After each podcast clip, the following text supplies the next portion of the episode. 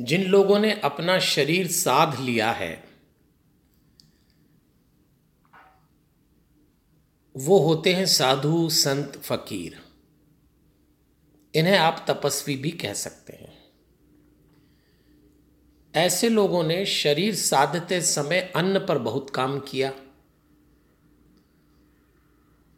ये लोग जब उपवास करते हैं तो सही मायने में उपवास होता है,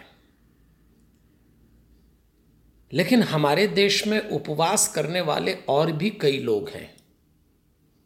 उनमें सामान्य भक्तजन बहुत बड़ी संख्या में हैं। कई लोग तो एक सप्ताह में इतने दिन उपवास करते हैं कि दूसरे उनकी तारीफ करते हैं, और आदमी उपवास भी तारीफ सुनने के लिए करने लगता है। बहुत कम लोग जानते हैं कि उपवास का सही अर्थ क्या है। 3 बातें जब पूरी होती हैं तब उपवास होता है। पहला, पास में बैठना, उपवास। किसके पास में बैठना? परमात्मा के, परम शक्ति के।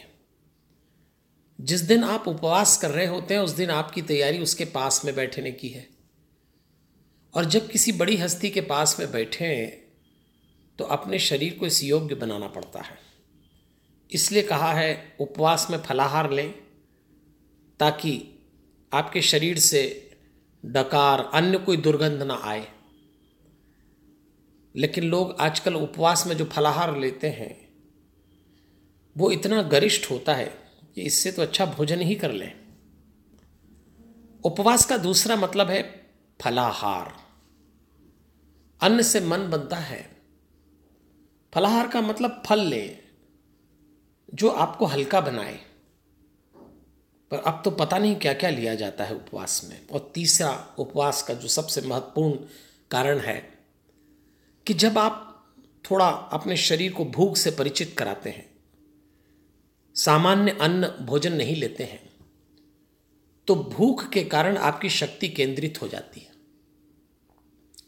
उपवास का महत्वपूर्ण यौगिक कारण है अपनी शक्ति को एक जगह केंद्रित करना, तब उपवास फलदायी होता है। तो जब कभी उपवास करें इन 3 बातों का भी ध्यान रखें।